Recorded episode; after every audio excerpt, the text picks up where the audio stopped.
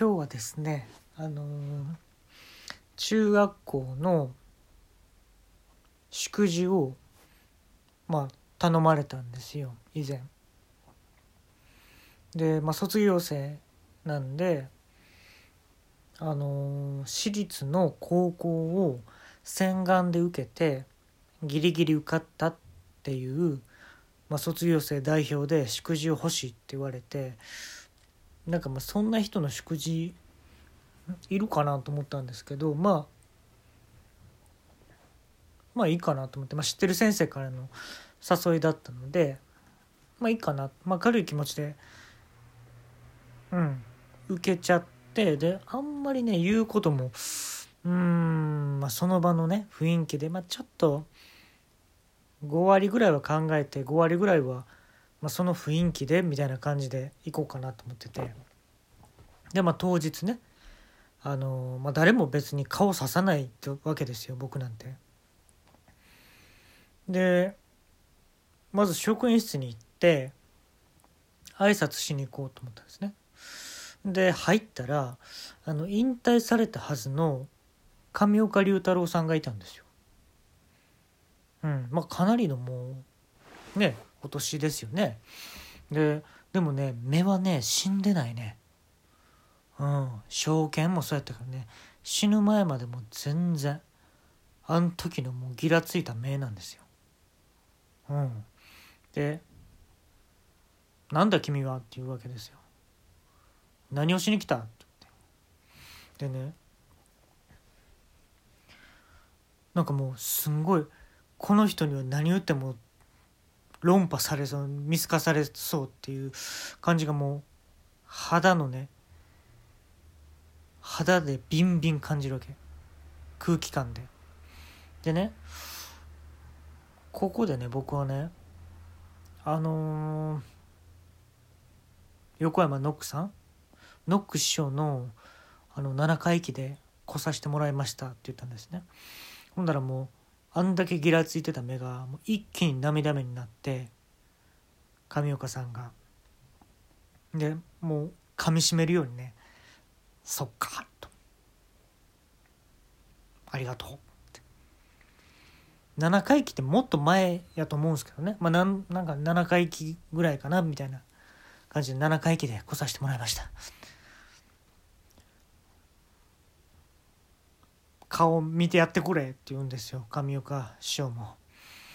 7回忌の時点でもう顔があったらもうあかんやん。そんな冷凍保存してんのかっていう話じゃないですか。ね。はい。で僕も分かりました。見させてもらいます。でまあそれで難なくね職員室に潜入完了ということで。でまあ知ってる先生にねその頼まれてきたわけですから、まあ、担任の先生だったんですよ中学校の時の。ほんで「おお桑原久しぶりやな」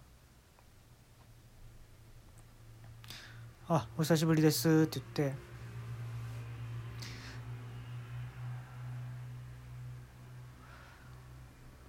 お前のこともう神田川って呼んでええか？って言って「あはい結構です」って「大丈夫です」って好きやねあの歌神田川。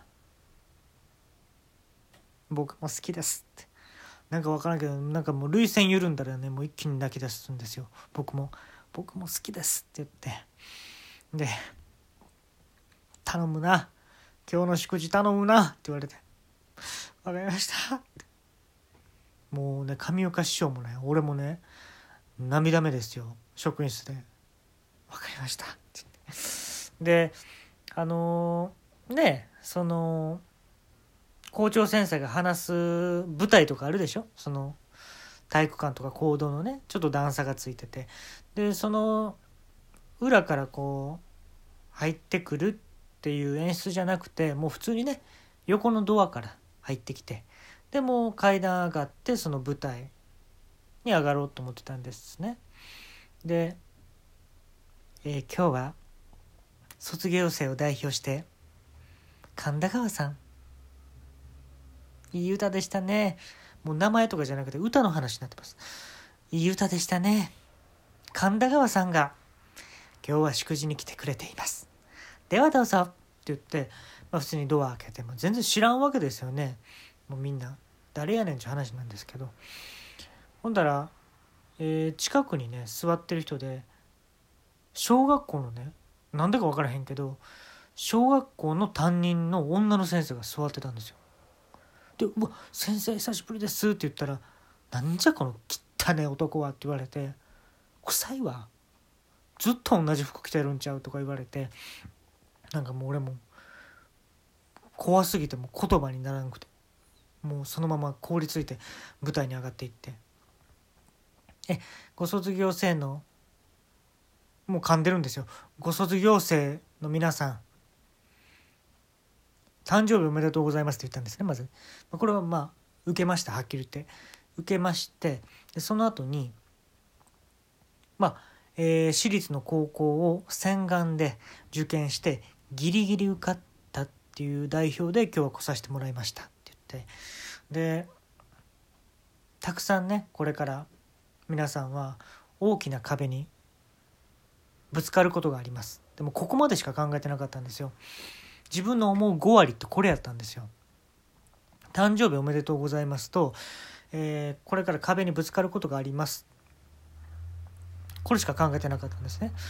で思ったより考えてたとこが早く終わっちゃったなと思って何言おうかなと思ってとにかく言いたかったのが、えー、ミーシャさんいますよね。歌手のミーシャさんのもう本当代表曲で「Everything」っていう歌があります。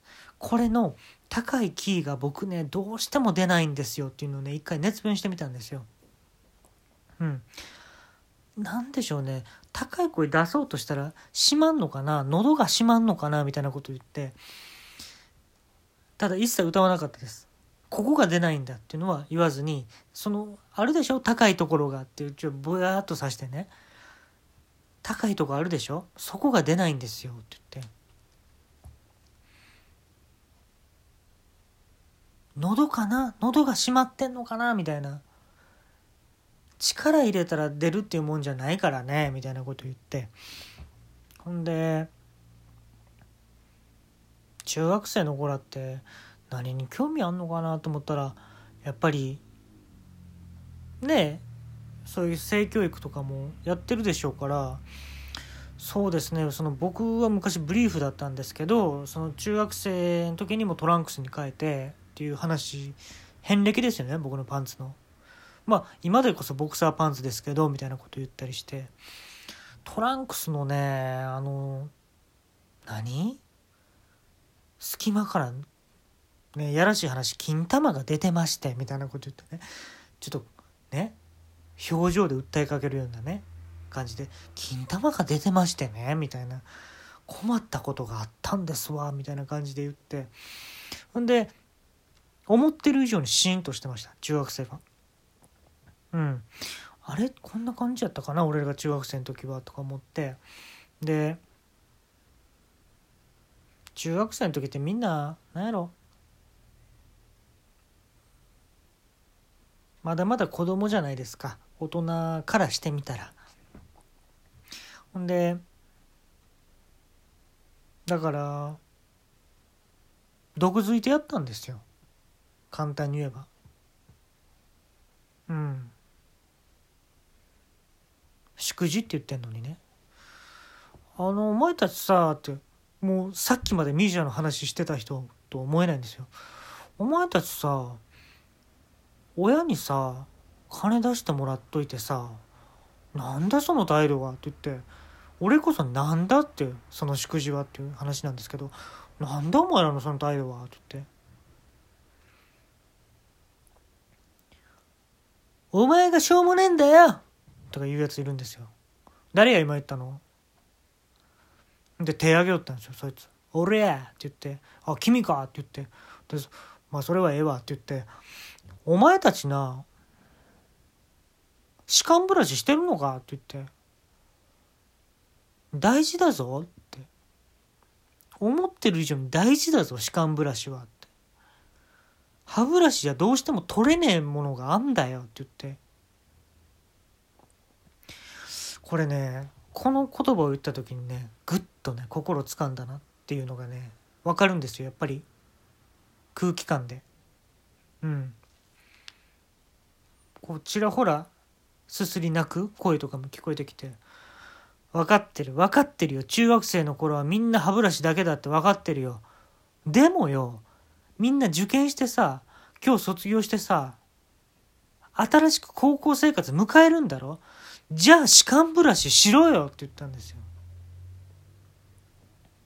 変わるから。それで変わるからって。言ってみ？親に。俺私歯間ブラシしたいんだって。泣いて喜ぶぞ。そんなこともねあってまあこれから壁もあると思いますが皆さん、えー、実り大き人生を送ってくださいって言ってまあお辞儀してまあまあね拍手いただきましてで最後ねその行動をね出て行った時に上岡師匠がね立ってたんですよ。